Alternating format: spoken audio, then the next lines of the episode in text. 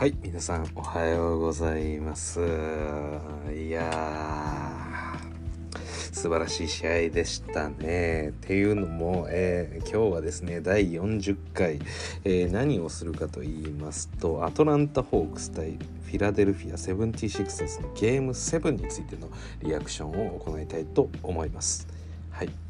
えー、この番組は私バスケ未経験そして NBA2 年目の初心者なんですけれども NBA が楽しくてたまんないということで、えー、こんな感じで好き勝手話させていただいております。で、えー、早速なんですけれども今日はちょっとイレギュラーな形になっています。はい。あの今まで見てくれてあ聞いてくれてる方はねあのもしかしたらわかるかもしれないんですけれども、えー、このゲーム7に関しては私実はこの前にですね、えー、まあリアルタイムではないんですけれども初見でのリアクションということでゲームの実況をしました。でそれ前後半と分かれてるんでよかったらねそのリアクションも楽しんでほしいんですが今までそういった形の実況配信というのは私何度かやってるんですけれども今回はねあまりにもちょっと面白かった試合でスタッツもぜひ追いたいなと思ったので実況とはまた別でスタッツを見ながらもう試合自体も見てますとその中で、えー、スタッツ見ながらちょっとお話でもできたらななんて思って、えー、この第40回の配信をしております。はいでねあの、まあ、この試合に関してっていうところをまずあの振り返っていくのとであと最後にねあのすごくいい試合をしててくれたこのシクサーズとホークス、まあ、敬意を表して、えー、まあ、シリーズでのね数字なんかもちょっと見てみたいななんて思ってます。はい。ではでは早速ゲーム7皆さんご覧になられましたかね？うん。いやこれはねもう激戦でしたよね。はい。で、まあ、これを聞いていただいている方は、やっぱり少なくとも NBA には興味があると思うんで、まあ、試合を見てる方、また、あの、シーズンチケットがないので、試合を見れなかったっていう方とか、えー、なかなかお金がなくて、ただ、あの、まあ、学生さんとかだとそうですよね。なかなか難しかったりしますよね。あの、まあ、旦那とか、まあ、その、どうしても家こう節約してる中でこういうサブスクリプションサービスを減らそうとかいったそんな家計もあると思うんで、まあ、少しもねその温度感みたいなものをね、まあ、私は別にお金があるわけじゃないんですけど、まああのまあ、なけなしのね金をこの NBA につぎ込んで見てますんであのそういったところからあの皆さんで楽しんでいただければなと思っております。はい。ではではではではこれ本当にね最後の最後まで分かんない試合でしたよこれは。はい。じゃあ試合全体の流れ見ていきましょう。これすごいですよもう最初にアトランタ勝ったもうね普段私このあのリアクションをする時って大体こうあの NBA.com のこのスタッツを見ながら、えー、まあそのリードどっちが何点リードしてるかとかどっちが何点リードしてるかみたいなものをあの簡単にこうグラフで見せてくれるような、まあ、そういうものがあるんでそれを見てるんですけれどもで大体ねその試合ってどっちかが、まあ、一方的にリードして、まあ、どこかのタイミングでリードチェンジが起こるみたいな形で、まあ、リードチェンジが12回とか、まあ、そんなことがあってだから大体私話す第1クォーターの時点でここまでは、え、こう20点差大きくつけたんですけど第3クォーターからこう点差が縮まってきて第4クォーターでは試合を抜き替えました。みたいなことを言うんですが今日は言えないです。なぜなら ずっとリードチェンジしてるからどのタイミングでどのタイミングでっていうのがものすごく面倒なんでもう今日は言わないです。でこれを言うだけでわかると思います。まずビゲストリード。要は、えー、まあ一番リードした時に何点だったのか。ホークスが一番リードしたタイミング。それはいつか。これは、えー、まあ第3第第3クォーターの終わりそして第4クォーターの終わりが一番のリードだったんですけれどもこれが7点です。たった7点のリードです。はい。そしてシクサーズに関してのリードは何点だったか。それはたった4点です。これだけでももうこの試合が大接戦だったっていうことは分かっていただけるかと思います。そして、えー、タイになった回数。これ何度かというと19回。つまりリードチェンジはこの試合の中で20回行われました。はい。フィリーリードしたとホークスリードしたぞ。フィリリードしたぞ。ホークスリードしたぞ。これ20回やってるんですこの試合の中で。いやーこれはねもうドキドキハラハラの、えーまあ、48分間でしたね。はい。まあ、そのね温度感も あの実況の方だとこう伝わりやすいと思うんで是非聞いていただければと思います。はい。そしてそしてじゃあ、えー、主要スタッツといいますか。まあ各ね、えー、選手ちょっと見ていく前に全体で見ますかえっとねえーそうですね。えー、まあ全体のスタッツちょっと見ますと、えー、特筆するやっぱりこのそうですねうんターンオーバーがシクサーズかなり多かったですね、えー、17回のターンオーバーとそれに対してホークスは10回と。うん、やっぱりこうボールをファンブルしたりですとかまた逆にこうなんでしょうディフェンス側でのやっぱりいいスティールもありましたよね。うん。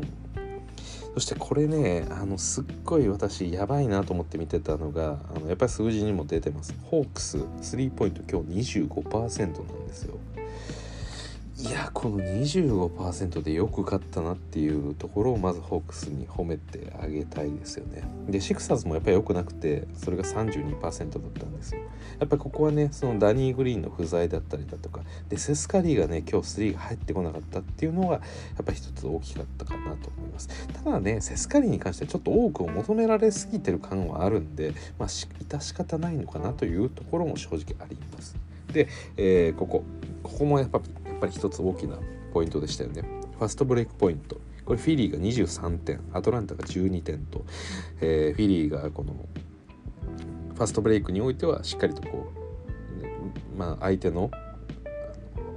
何でしょうそういったところをしっかりとついていった、えー、フィリーの得意なところを、えー、しっかりと出せたんじゃないかなというふうに思います。特にねこれ確か第4クォーターのあたりだったと思うんですけれども何度かこうトランジションが連続で続いた時とかがあってやっぱりそれを見ているとうん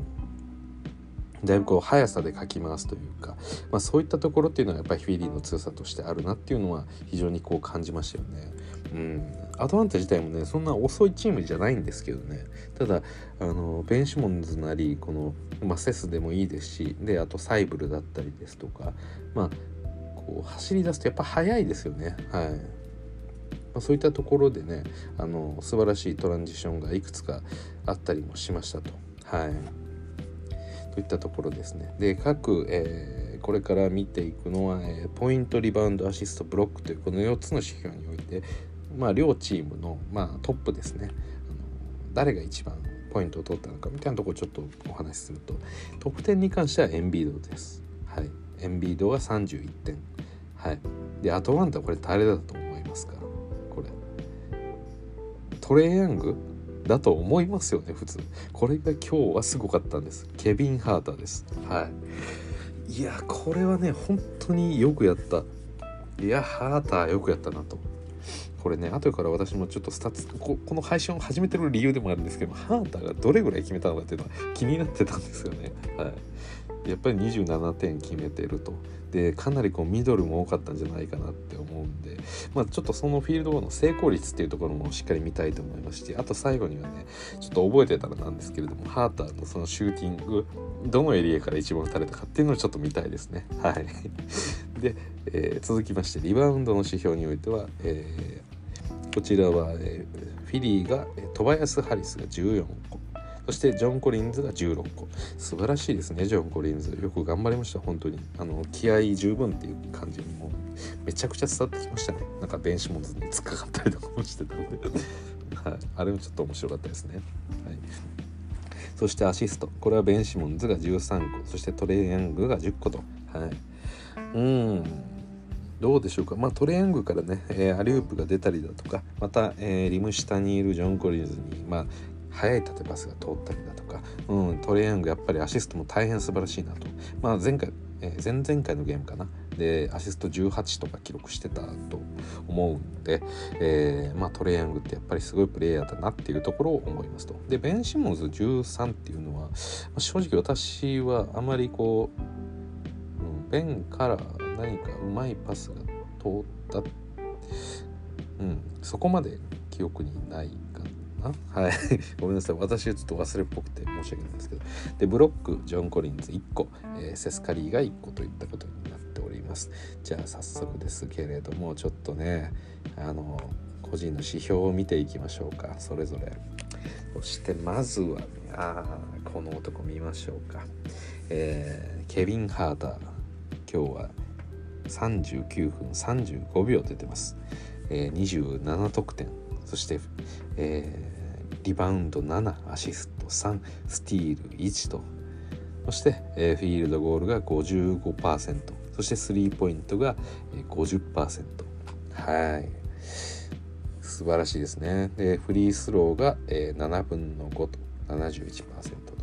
でこれまあねなんかハーター見てる感じこうフリースロー結構下手そうなフォームですよね。多分うんどうなんでしょう。ちょっと後からちょっとシーズンの記録とかもちょっとあのフリースロー見たいですね。うん。見ますか？もう別にそんな順序立ててやる必要もないんで。なんかねこうピンっていう感じでしたよね。はい。なんかそこまで普段気になるわけじゃないんですけど今日はね第4クォーターのすごく重要な場面で、えー、ケビン・ハーターによるあのフリースローが3本があったんですよ要はハーターがスリーポイントショットの時にサイブルがハーターの頭をどついてしまったと。で、まあ、結構ねあれ あフレグラントじゃないんだって私は思ってたんですけどあのショットを放った後もケビンが 頭に向かってラリアットをかますような形になってしまったんでまあサイブルももちろんねわざとやったわけでは全くないんですけどあのプレーはかなり大きかったですね多分1点差とかそこらの時にあのプレーが出ちゃったんででそこでハーター3本ちゃんと決めたんで、あのー、非常にこうフリースローもあのいい場面で7分の5のうち3本はうまく決めたなって言った、まあ、そういったところですね。はい、フリースロー見ましょうか。あやっぱり66%ですね。悪いですね。はい。まあ、そんな感じの えー、フリースローのフォームはしてますよね。なぜこんなにミドルが入りながらもフリースローがそんな風になるのかっていうのは本当によくわからないんですけど本当にフリースローの時なんかピーンって感じのあのそうですねビッグマンとかやりがちなハワードとかもやるのはビーンっていうこう ギューッと引いたものをこうビーンって弾くような、えー、何かそういう感じのフリースローを打ちますよね。まあ、せっかくなのでこのままハーターがどの辺で打ったかっていうのを見てみましょうか。はい、今日はちょっといろいろ順番変えます。まあ別に普段から順番ないんですが、えー、ハーターが今日放ったうわすごいところ。そうですね、えー、まあ3をね、えー、トップからそして左ウィングから1本決めてっていう感じなんですけれどもまあほとんどの得点ですね。は、えー、このちょうどフリースローラインのあたりとフリースローが苦手なのに。これ不思議ですねこれ。はい、あのフリースローが打つ場所に近ければ近いほど全部入ってます。逆にねちょっとこのサークルから抜けたようなエリアだと外してるんですよね、うん、逆にフリースローより近い位置でも外してるんですよ。ちょうどフリースローのあたりに 全部決まってます。これ。面白いですねハーター。自分フリースロー苦手なのにフリースローの位置で打つミドルは全部決まるんですね。いやいややっぱり見てみてよかったですね。すごく面白いですこれ。はい。何でしょうかね。何かこうやっぱりありますよね。こうグッと固められてしまうとあのなかなかショットが決まらない。というかこう力んでしまって違う力の入り方をしてしまうけど。こう動きの中でね放つショットっていうのはこう力みも抜けてまた全身もこう使えてていい感じのタッチで出るんでしょうね。実際今日ハーターねあのー、まあ別こんなこと言ったらあれなんですけどそこまでねなんかこうワンオンワンにおいてこう相手を出し抜けるようなそういうスキルっていうものは今のところないんで結構タフな感じでねあの例えば左の、まあ、ウィングの辺りからこうドライブで侵入していって行くんですけどそこからねディフェンダーにこう追いやられてあのフリースローの位置の方に右にこう流れていったりするようなシーンもよくあってその右にこう流れて流れていきながら飛んで打つみたいな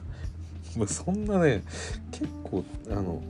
やっぱり力の方向として違うじゃないですか。このショットを放つ時あくまでリムに向かって放つんでそれはあのリムに対して、えー、前方向にこう打つようなえー、ショットですけど体はね右に走っていってるんですよね左から右にコートを横切るような形で走りながら 飛び上がってそこでショットを打ってるんで、うん、結構難しいですよね。まあそこでこう何て言うんでしょうバチッとこうストップして飛び上がって、まあ、ショットを放つっていうようなこともあるんですけどまあそれというよりか割とねあの体が流れながらえー、ショット放ってたっていうように私は感じたんで、うん、結構難しいはずなんですけどね。その方が調子がいいっていうあの野球でいう悪球打ちみたいな。あの JR スミスとかもそうですよね。あのなんか自分から難しいスリーポイントを作るみたいな、はい、まあ、それと同じような形でねなんかわざとやってるわけではないんですけどかなりタフショットを打たされていたんですがそれをこう見事に落としてみせたっていう。これはもう素晴らしいですよ。まあ、それがずっとやれるかどうかっていうのは分からないですが少なくともねあのこの大一番でね2ポイントだけでここまで荒稼ぎするっていうのはまあ3もちょっと打ってますけどやっぱりここまでね2ポイントでしっかり取れたっていうのはもう本当にもう素晴らしいとしか言いようがないですね。はい、でどうですか、そうですよね。まあ普段のレギュラーシーズンのシーズン得点とかだと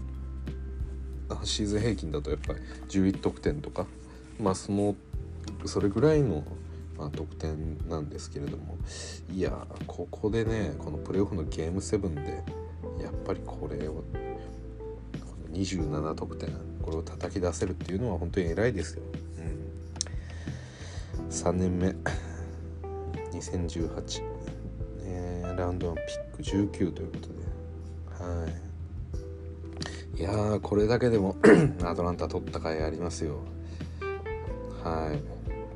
ウエスタンカンファレンスの決勝行きを決めたのは間違いなくこのケビン・ハーターは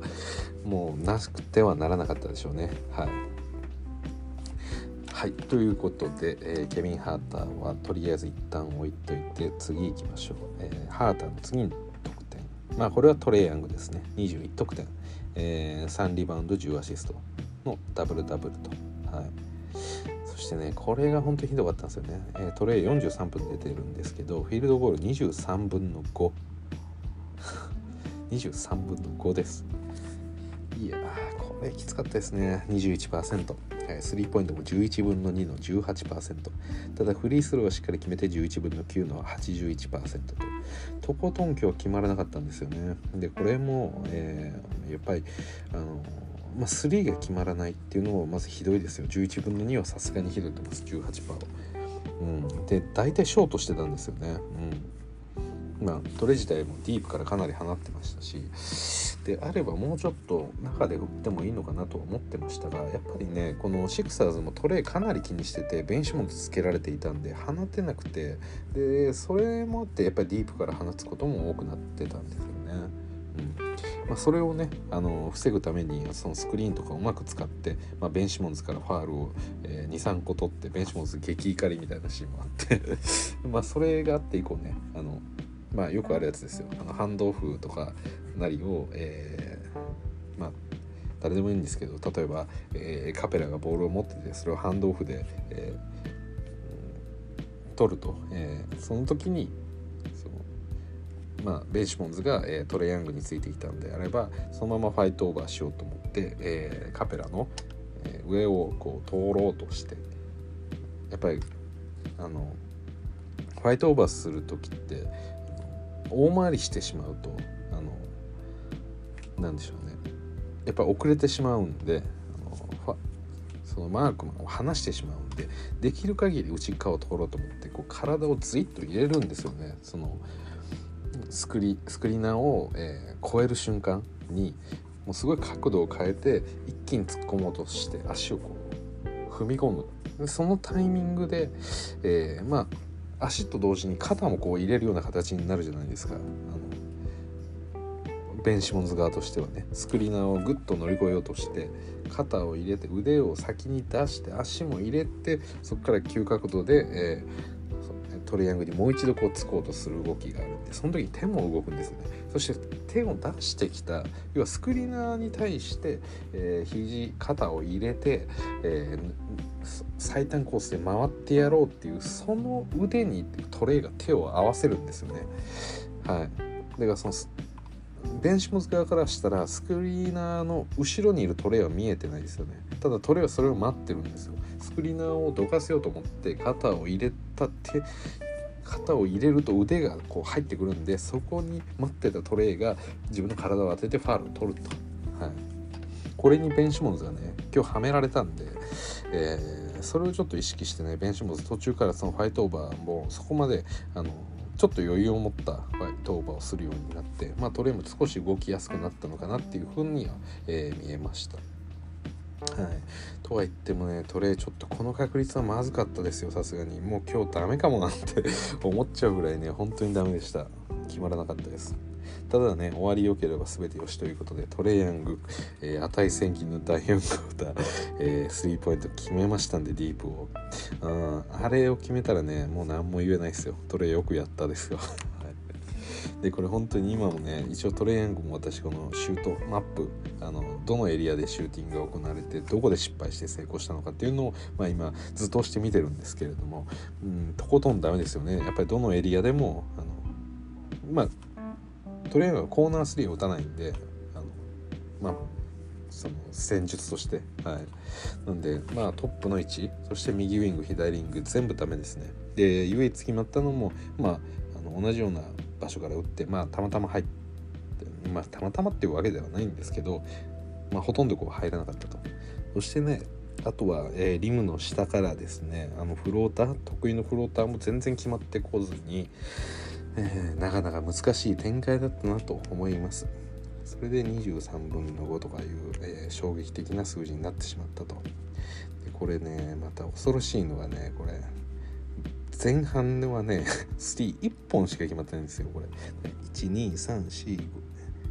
2 4 6ハート12 12分の1ですからね前半に関しては。はい。そして第3クォーターでも1つと、はい、これはフローターです。で第4クォーターに3つ決めたんです。前半1個。えー、だからか数え方としてはですね第1クォーターが0本。0第2クォーター1第3クォーターがもう1第4クォーターに3と。まあクラッチと言えるでしょう。はい。はい。で第4クォーターはね1234567か。はい。7分の3で、えー、フィールドゴール決めてるんでまあまあといったところです。まあでも本当にねあのー、そのここぞという場面で決めれたっていうのは本当に大きかったですね、はい、そしてそしてですねもう一度ボックスコアの方にちょっと戻らさせていただいて、えー、トレイに続くのはこの男ダニーロ・ガリナーリですよ。いや17得点、えー、30分出場で13分の6、えー、46%そしてスリーポイントが7分の3の42%と。そしてこのフリースロー、えー、2本。2分の2100%うん。これ素晴らしい。はい。これもねもうガリナリもねいやこの男もやりましたよ、えー、最後ね、えー、エンビードとの、ポストアップのシーンがありましたとでえー、まあ、エンビードのポストアップをガーリナリが止める形ですね。で、えー、なんとかなんとかね頑張って頑張って、えー、腕を伸ばしてちょうどね、えこのエンビードがスピンをして、これからガリナリを抜き去ろうといった動きの時にそのスピンをした側、えエンビードが、え左足をこう軸にスピンしようとしたんですかねしたところを、えまあそれをスピンを追うのとスピンの回転と同じ側運動で、えー、後ろからこう手をあの頑張って伸ばしてそのエンビードのドリブルしてるボールをちょんと触ったと。そして触ったって思ったと同時にエンビードこのガリナリを走り出したんですよね。はい、でそこで横に多分ジョン・コリンスとかですかね、まあ、位置的にあのジョン・コリンスとかがおそらくあのガリナリのヘルプにしようと思って多分あの近くにいたはずなんで。でそのプレイヤーが通ってすで、ー、にガーッともうもうねなんかガリナリの雰囲気もなんか含めてね、うん、なんかこう、うん、ななんでしょう。あのあれなんて言うんでしたっけ？あどうせした。あの忘れしちゃったな。あの走りずっと走ってる。あと、えフォレストガンプ、はい、みたいな空気感を出しながら、えー、ガリナリがガンガンガンガンこうトランジション走っていってまあ一人独走みたいな。そこにボールをしっかり出してガリナリがそこで、えー、ダンクを決めたと。いやこれも素晴らしかったですね。でその後もね確か、えー最後ファールゲームの中でガリナリが、えー、フリースローを放つシーンもあったんですけれども、えー、ここで、えー、この今日のフリースロー2本っていうのがそこで行われたものですね。なんでここで2分の2100%決めたのは、えすごく偉いと思います。いやガリナーリこのシリーズの全体を通じてねそこまでこう印象があったわけではないんですが、えここでもう値千金の大活躍を見せました。ダニーロ・ガリナーリと。はい。でボグダンはねちょっとあのー、まあ怪我みたいなところもあって21分と、えー、出場をちょっと制限したというところもありました。で今日もねカペラ、うん、まあまあまあオフェンス面でよく頑張りました、えー、13得点そして、えー、6リバウンド1アシスト1スティールと、うん、素晴らしいですね、はい、でこのそうですね。今スティールで思い出しましたけどやっぱルーね今日3スティールあっていや本当に相手のこのディフェンスをよく読んだ飛び出しみたいなものがあってあれは素晴らしかったですね。はい、うん、でお次シクサーズいきますか。はい。これはちょっと見なきゃいけないですね。どうでしょう。エンビード。トップ。40分59秒。出場しまして、えー、31得点と、はい、31得点。11リバウンド。3アシスト。1スティール1ブロックと。ターンオーバー8エンビード8もしてるんですか。おこれは これはエンビードどうでしょう。はい。ただフィールドゴール21分の11の52%はい。スリーポイント5分の2の40%そしてフリースローが10分の7の70%と。うん。今日ねやっぱりカペラをうまく攻略してますねエンビードは。あのポストからの、えー、まあ単純なというか こうクックッと匂わせてその場で、えー、まあ、放つミドルジャンパーあれもよく決まってましたし、えー、そしてね、えまあ相手を抜き去っての、えー、プレーっていうのもそういうシーンもありましたと。ただやっぱりあのなんでしょうこのターンオーバーこれはね、うん、やられましたね。8ターンオーバーちょっとまずいですね。いくらエンビードしたいだかだったからといっても。うん。そこまでエンビードがねずっとボールを持ってるわけでもないんでもちろん長い間持ってはいるんですけど、うん、そうですね。で、えー、続いてはトバイエス・ハリスが24得点。トバイエスも頑張りました。14リバウンド4アシスト2スティール。はい。トバイエスは、えー、45分出てますね。ただフィールドゴールが、えー、24分の8の33%と。そしてスリーポイントも7分の228.6%うーんちょっとねこの試合多分トバイアスが結構重要だったんですよね。おそらく。前回の試合でもそうでしたし。やっぱりこのセスの3が入ってトバイアスのミドルが決まってみたいなところそしてエンビードがいてみたいなやっぱりこの辺りのこのちらばらつかせられないとやっぱりこう一辺倒になってきますよねトバイアスが動かないと。だからエンビードに入れるとかセスに頑張ってもらうみたいな感じになりますよね。その継ぎ目というかそのトバイアスあたりがこのあのポスター自身もこうポストに行ってそこで得点をがっちり取っていくみたいなことをやったりですとか、まあ、ポストをしなくてもやっぱりミドルのエリアでしっかり得点取るとかそういうものが結構ね、うん、やっぱり重要でしたよね。うん、はい。でえー、っとですね。そしてその次はセスカリー。今日は16点に終わりました。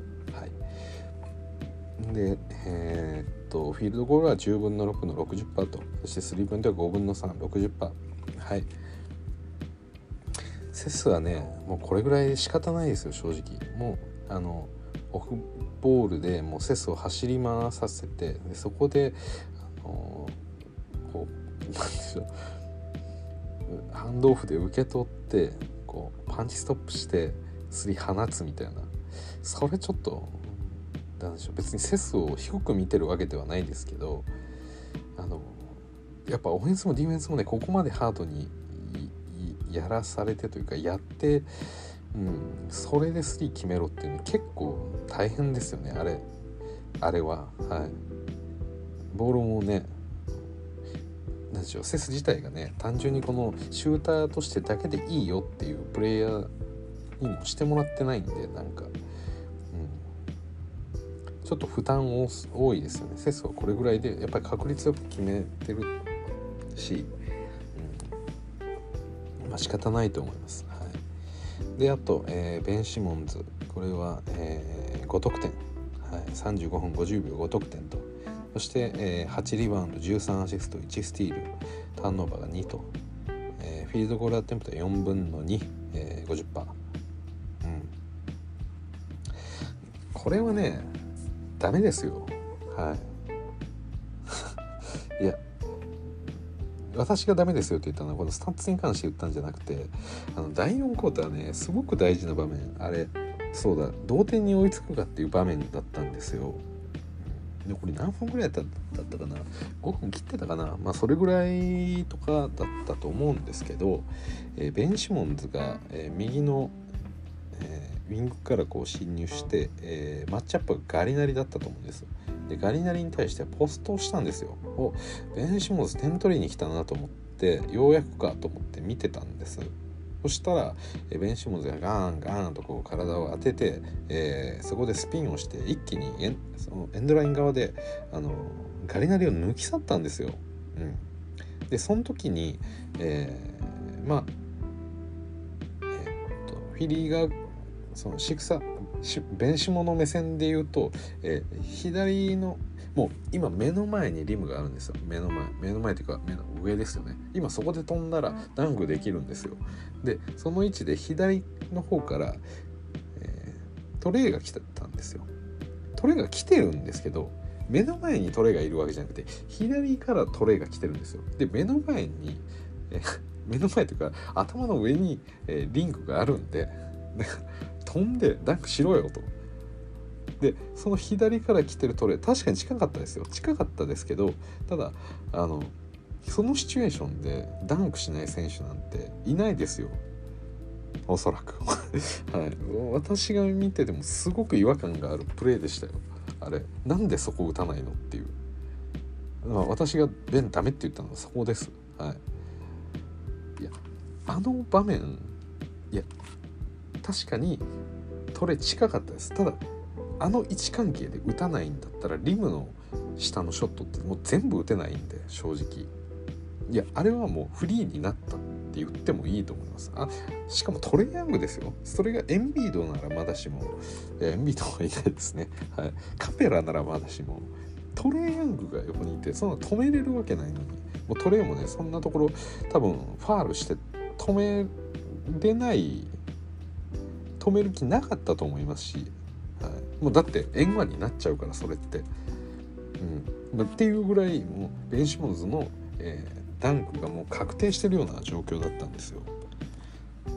だからね私なんかほん本当それがえ？っていうまああのその配信先ほど私実況の中でもその話してます。それが起きた瞬間にね「え？なんでベン?」って「バッドベン」って呼んでましたその時は。でちょうどですねまあその実況の時は間違えて私トワイスって言ってたんですけどまあ後々見たらあの、えー、サイブルがですね、まあ、逆のサイドからコーナーから走り込んでいたんでその目の前にいたサイブルに渡したんですよ。はい、でサイブルはもうそんな近くでもらった渡されてまあ決めるしかないんでまあ飛びますよね。ただねもうその場ならベンシモンズがダンクで終わってたプレーを、えー、サイブルにパスしましたとそれによってディフェンダーが追いついて2人来ましたとで2人が、えー、何としてもあの無理やりこうファールすれば止めれるような位置だったんで上から覆いかぶさるような形でファールしましたと。でそのサイブルのショットは外れたんですが、まあ、シュートファールとしてフリースローが2つ与えられたと。でサイブルは残念ながらそのうちの1本を外してしまったと。はいなので本来そこで同点に追いつけるはずだった点数を、えベンシモンズは捨てて1点にしちゃったんですよ。はい、同点にしちゃうとにできたところを、えー、第4クォーターこのゲーム7のえー、残り5分を切った状態で1点にしちゃったと。はいまあ、もちろんねその時にサイブル決めてくれればよかったじゃんと いうのはあるんですがいやそれ打てないのかっていう、はのね私前回の配信とかもこのベンシモンズ論になるとすごく熱くなる私なんですけれどもなんかねちょっとかわいそうになりました。あれ打てないんだっていう。なんかなんでしょう。自分に対しての自信をもうめちゃくちゃ失ってるんだなって思いました。これ俺がやったらまずいんじゃないかっていう。やっぱりこうハックされますし、まあ、今日ね明確にそのハックみたいなものは、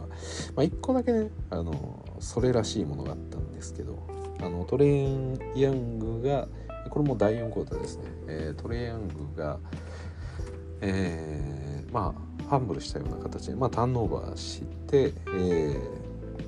ーまあ、ベンシモンズが速攻に行くと。はい、でトランジション自体はまあそこまでねその決定的なトランジションっていうわけではなくてまだあの何でしょう。まあアトランタ側も守る余地はあったかなっていうぐらいのトランジションでした。要はそのアウトナンバーがそこまで起きてないような、えー、トランジションだったんですけれどもすぐさま、えー、ベンシモンズにちょっと誰か忘れましたけどファールしてたんで、うん、まあこのファールはハック的な使い方だなっていうふうに思いましたそれが多分ベンシモンズがボール持ってなかったじゃなくて例えばそれセスカリーがボール持ってたとしてたら多分ファールしてないだろうなっていう感じだったんでまあ今日のハックは1回だけっていう感じでしたね。うん、ただねやっぱりそういうことをやられてかなりメンタル的に来てたと思いますしで私のような素人ですらベンシモンズに対してこうどうなのこれって大丈夫なのっていうような疑念を投げかけるということはやっぱりその現地の NBA ファンも含めて、まあ、いろんなところでこのベンシモンズに対しての、えー、評価っていうものが今、えー、落ちつつあるんじゃないかっていうところまあいろんなねやっぱりこう誹謗中傷みたいなものもやっぱり届いてると思うんですよね。空気として。まあ絶対にあの少なくともフィリーのスタジアムの中では、うん、だからそれをね、うん、かなりこうすごくプレッシャーですねそもそもフリースロー自体がねそういうプレッシャーがかかる中でのあのシューティングっていうところなんでやっぱそれを苦手としてる選手に対してさらなるハイプレッシャーがかかるとまあこういうことも起きてしまうんだっていう一つの、まあ、事例ですよね。うん、あの場面で打てないんだったら、うん、ちょっとね大変ですよ。でまあこのオフシーズンちょっといろいろどうなるか分かんないですよこうなっちゃうとこのエンビードベンシモンズ体制このエースデュオっていう形でいけるのかって言ったらこれは多分いけないですよね。はい。あのベンシモンズってだってマックス契約をもらってますよね。別にどうどうなるとかってそういうわけではないんですけどまあ前回も言いましたけどこのねあの ちょっとすいません。飲み物をちょっと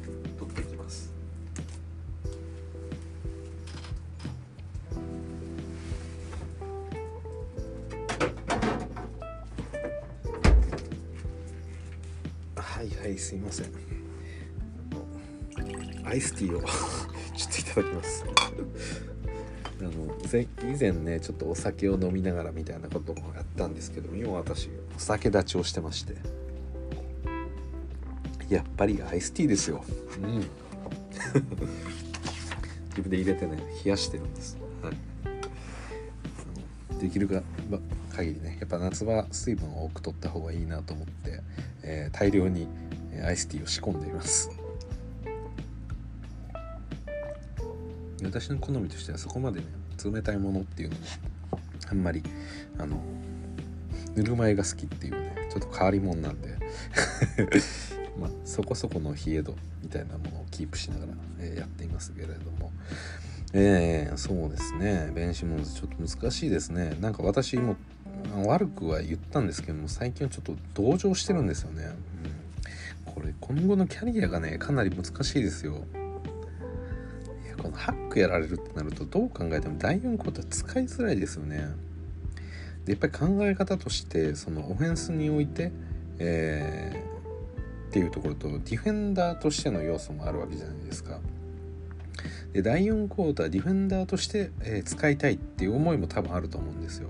で結局その4球のラスト数プレーのオフェンスみたいなところもあの別にエンビードがやればいいしトバヤスがやればいいしうん、別にそれ以外のところに置いとけばいいじゃんっていうこともあると思うんですよ。うん、どうせねラストのポゼッションとかって別に5人が関わって何かやるわけじゃないんでどうせエースのそのまあエンビードのポストなり何なりとかでやるわけじゃないですか。まあ、ブルックリンだったら KD にボールを持たして PJ と戦って あの3打つとかね、うん、やっぱその最終盤の重要な局面は、まあ、ベンチポンズがボールを持たないんで別に。それはね オフェンスとして別に問題ないんじゃないかと。ただ逆にねその、えー、攻撃の後、えー、ディフェンスが必要なんでそのために弁を置いておくっていうのも一つあの手としてはあるかなとは思ってるんですがとは言いながらもねこのハックされたりだとかなんかこううん。何でしょうね。うん。何なんでしょうね。何かこう不安が残りますよね。それってあんまり良くないですね。弁狙われたらどうしようと思いながら最後のオフェンスをやるのってなんか良くないですよね。うん。そう。なんかそそこなんですよね。はい、別に例えばコーナーにベンを置いといてでトップからエンビードがあのでしょ。う top of the key の辺りからこうポストを始めるみたいな。でそこのえミドルのショットを打つんだったら全然ベンシモンズ関係ないわけじゃないですかコーナーに置いておいて別にそれでいいんですけどで基本的にはそうじゃないですか、うん、オフェンス側としてはねあの最終最終盤のプレーにその関わってこないんでオフェンスには。いいんですけど、うん、まあどうでしょう。まあ一つ考え方としてできるなと思うのは、まあ、ベンシモンズが、えー、コーナー左コーナーに、えー、じゃあお前ちょっとオフェンスはあんま関わんないようにしといてよっていうことでこう話した場合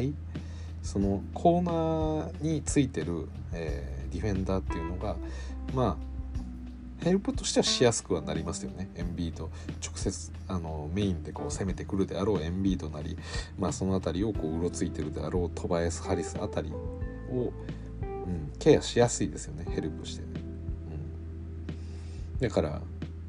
コーナーに弁を縛り付けておくと、うん、そういうことが起きますよね。弁を別に放置してていいんで、はい、で、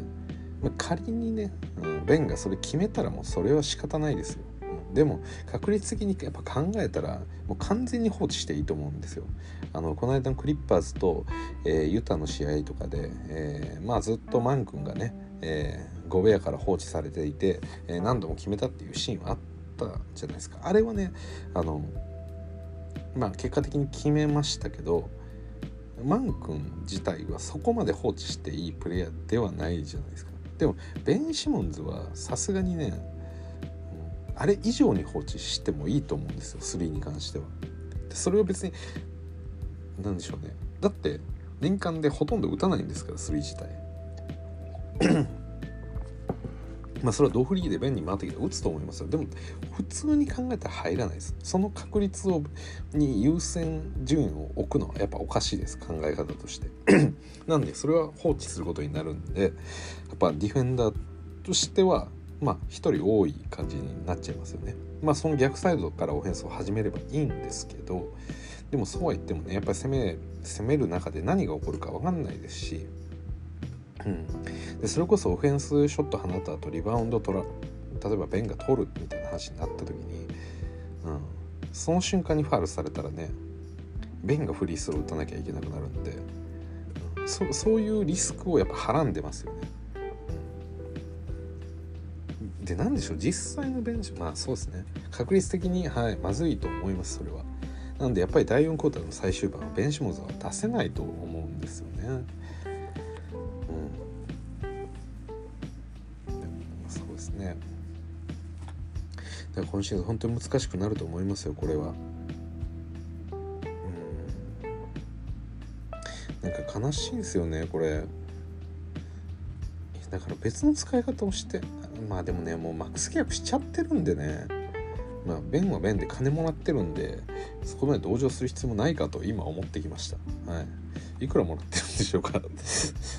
金を基準にねなんかこういうのもちょっとどうかなと思いつつもそう言いながらも調べてしまう私はやっぱり主戦度なんでしょうか。いやというよりもむしろお金がないからこそこうやって他人に対して 厳しくなっているのか何かは分かりませんがなるほど。29ミリオンか。29ミリオンで第4クォーターの一番大事な場面に出ないのか君は。そしてあのダンクを打てないのか。これはねベン私は言いますよ。そんだけもらうなら。はい。いやもう30ミリオンですね。30ミリオン。うわこれは。20 2024から2025までもう5年の契約がすでにしてありまして。で最終シーズンでは40ミリオンももらう予定になってます。はい。どうなんでしょうかこれは。まあでもどうでしょうかねこれ。まあ、ショットがね多分良くなるってことはないと思うんですよ私で今回のシクサーズの第4クォーター特に最終盤の形を見て欲しいと思うチームがあるのかなっていうのはちょっと思いますよね。うん、あのなんでしょうねベン・シモンズをスポット的に使いたいっていうのはあると思うんですよ全然。はい、ただこの選手にやっぱ30ミリオン払ってしまうと厳しいものがありますよね、うん、オフェンスにおいては。はい。でビッグ3のこの一角っていうのをね、うん、こんな形にしてもいいのか。まあでもね、まあ、移籍、まあ、ベンシュ・ボーンズは移籍したいとも言わないでしょうねだって他にまあトレードを受けてくれるチームがあればねシクサーズも多分出すとは思うんですけど私にまあ多分ね周りはそこまで評価低くないと思うんですよ。私はね結構、うん、前々からずっと言ってるところがあるんでこの試合がどうとかそういうことでは全然ないです。まあでもオフシーズン多分いろいろ噂出るでしょうね。はい、ベンに関しては。まあ実際できるかどうか、とりあえずできるかどうかっていうのは、まあ、全然分かりませんし、あの、まあ何にせよね、ベンシモンズはすごいいいものはやっぱ持ってるんで、逆に、うん、そうですね、バスケットとして一番こう重要なものを何か持っていない部分もあったりして、それがやっぱり主流にはなるの難しいですよね。だからヤニスですらね最近ミドルジャンパーそこそこちゃんと決めてますからね。ヤニス3はちょっと微妙ですけどやっぱミッドレンジのジャンパーだったりとかフックってある程度こう使い方を覚えてきてる節ありますよね。だからベンシモンズもねフックとか決まるんであの 感じでいけばいいんじゃないかななんて思ったりもしますけどまあなかなかね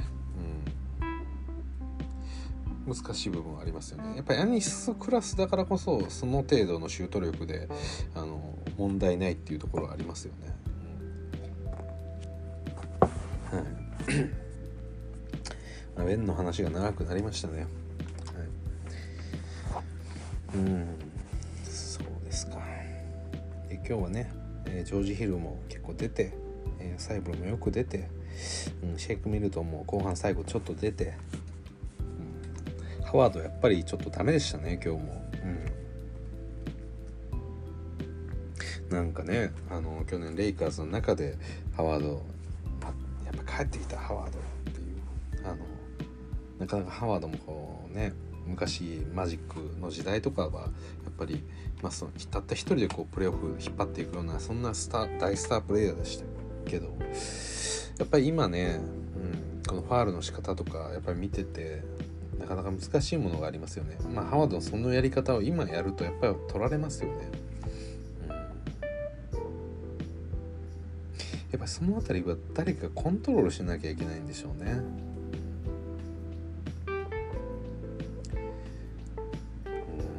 ん、そうですね。なかなかね。だから何でしょうかね別にハワードそうなんですけどそれこそこのシクサーズっていうチーム自体がこうエンビードにかなりこう頼ってる部分も大きいじゃないですか。うんなんかそれの代わりとして入れられるハワードもちょっとかわいそうだなとは思いますよね。うん、まあもちろんそんな全く同じような使い方ではないですしハワードにはあのやっぱりこう何もやらせないんですけど基本的には。なんかね、うん、ディフェンダーあハワードかみたいな、ちょっとねなんかふてくされてしまいそうな感じではありますよね。うん。で前回その去年レイカーズに行った時もハワードねやっぱりそのプレーオフの中では熱くなりすぎるシーンっていうのはやっぱりありましたからね、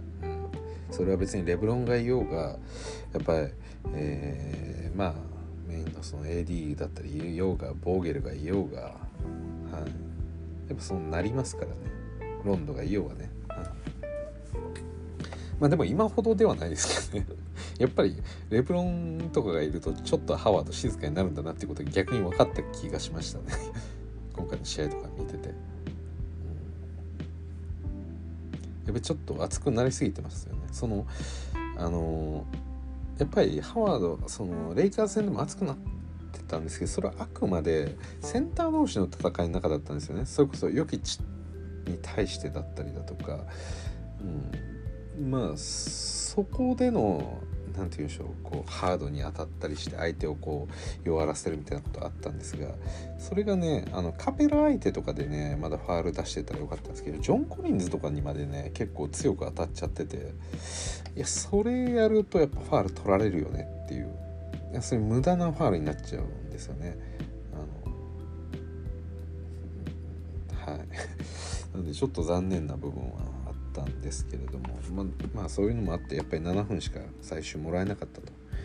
うん。そうですね。はい。といった感じで、えー、結局ねあのこのゲームいろいろと長々と、えー、このゲーム7について語ってしまいました。一応最初言ってた通り、えー、この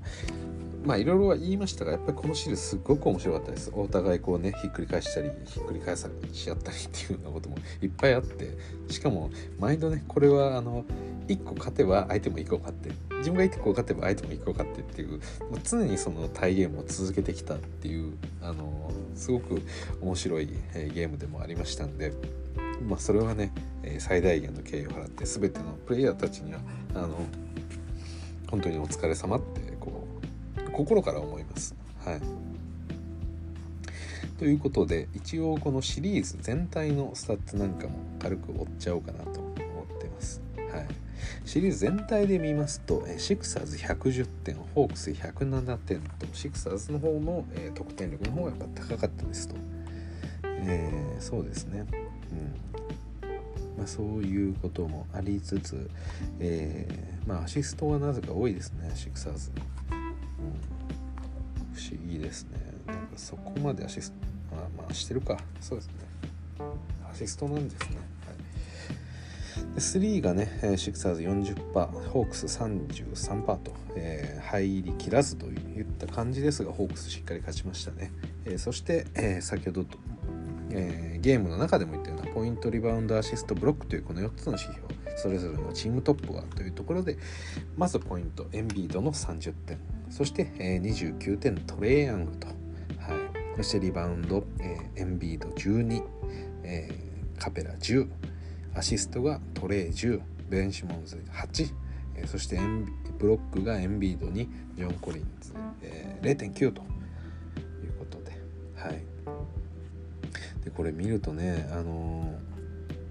ー、まあいつものその何でしょう。このシューティングエリアみたいなその色を見るマップみたいなものをちょっと今見てるんですけどあのシクサーズは、えー、いいんですよね。スリーポイントのエリアが緑だったりですとか他シュートのエリアっていうのがあの平均以上であると。唯一平均以下だったのは、えー、右コーナーだけと、それ以外はね良かったんですけれどもまあ結果的にはこうなってしまったとこれはシリーズ通してなんでもちろん勝ち試合の中で大量得点を取ったりですとか、まあ、負け試合は全然取れなかったりみたいなことがあると、まあ、こういう感じのスタッツに負け試合でもそこそこ取ってたりするとこういうしそういう風になりますよね。でホークスホークスは逆に3が、えー、平均以下で平均以上に良かったところっていうのはほとんどないです。はい それは平均以上というのはフィールドゴール率の話です。このエリアから平均的には35%入るものが、えー、ホークスがもうだいたい平均ぐらい35%みたいなそんな感じです。それが、えー、右コーナー左コーナー3、えー、ミドルペイント、えー、制限エリアっていう風なエリアごとで分かれてるっていうだけです。はい。でトレイヤングのシュートいろんな位置見てみましょうか。そうですね、トレイも、まあ、そ入ってないですね。うん。セスカリーはねオールグリーンですね。ほぼペイントエリア以外だろうなっていう気がして今見たんですけど。これ素晴らしいですよね。これ。いやほんとすごいですよこれ。え本当に言ってるのがこれすっごい入ってますよ。セスカリシリーズ通して41分の25フリースロー、えー、スリーポイント。41これはあのスリーポイントっていうのはえー、右コーナー左コーナー。コーナーを除いた3ですね。61%入ってます。そして右コーナーが50%左コーナーが60%と。そしてミドルのエリアが72%ペイントエリアが40%そして、えー、一番リム下が、えー、75%と。すごいこれ全すごいスタッツですよこれ。いや恐ろしい。セスカリー恐ろしすぎる。うん。そしてそして、えー、ベン 一応言いますとベンシモンズはショット放ってるのは、えー、ペイントエリア内だけです。それ以外の部分ミドルだったり、えー、まあ3は全部放ってないです、はい、ただえー、っとですね、うん、ペイントエリアで6分の2の33%これは平均以下です、はい、ペイントの中なんで。そして制限区域も、えー、64%、えー、これも、えー、まあ平均ですね、はい、エンビード。あミドルがちょっと悪かったんですね、うん、やっぱりねタッチそこまで良くない感じはありました。いやすごいですね。セスカリーシリーズ通して、えー、平均21得点フィールドゴール率61%スリーポイントが59%と、うん、恐ろしい。他はうーんそうですね。難しかったですね。はい。そして、えー、ホークスがトレイは平均29点と、うん、そしてフィールドゴールが、えー、39%低いですね。フィールドゴール39%は、はい、スリーポイント32%と。ただフリースローは85%この辺でしっかりと稼ぎましたね。トレイ、うん、素晴らしかったです。そして、えー、ジョン・コリンズが続いて15点。フィールドゴールが54%そしてスリーが38%と、うん、よくやりましたね。ジョン・コリンズも。ガニガリナリもねそんなに振るってないんですけどね、うん、ボグダンもね難しかったですね。なるほどなるほど。といったところで、まあ、シリーズ通してねあのやっぱり激戦だったなと、まあ、お互いねしっかりとディフェンスもついていた中であのやっぱり簡単には決めさせてくれない、えー、そんなシリーズでした、はい、ただ唯一ねあのバカみたいにバカスコバカスコ一人で決めまくってたのはセスカリーだと。はい いや。いやセスはこれはあげなきゃダメですよ。30ミリオンぐらい、うん、ミニリラードみたいな感じで。セス中心のオフェンスを作ってもいいんじゃないかっていうぐらい。いや素晴らしい活躍だったと思います。ただセスはねそういうドローファールとかしないんでまだそこまであの存在感でかくならないんですよね。いや結構そこだけの問題のような気がしますね。でこれ悩ましいですよね。多分セスが思いっきりこうファールを取るような動きっていうのをすごく覚えたとしたらこれセスってフリースロー平均1.7しかもらってないんですよアテンプト。ゲーム平均がこのシリーズの中でね。ただセスぐらいあんなスリー打たしてたんだったらもっと多分ファールもらおうと思えばもらえるはずなんですよね、うん、だからそういう意味でも、どうなんでしょう。なんか皮肉な結果ですね。あんだけシュート力があっても21得点。ででフリースロー1本しかもらえないならじゃあやっぱり力を得るためにはファールを覚えなきゃいけないのかなっていうことも考えたりもしましたはい。まあ最後ちょっと変な話になりましたが、えー、このゲーム7いやこのゲームシリーズ本当に面白かったです。で全てのプレイヤーに対して、えー、もうありがとうと言いたいですね。はい。で、えー、次は、えー、カンファレンス決勝に上がっていきます。アトランタ。まだまだ面白い試合期待したいと思います。それでは皆さんどうもありがとうございました。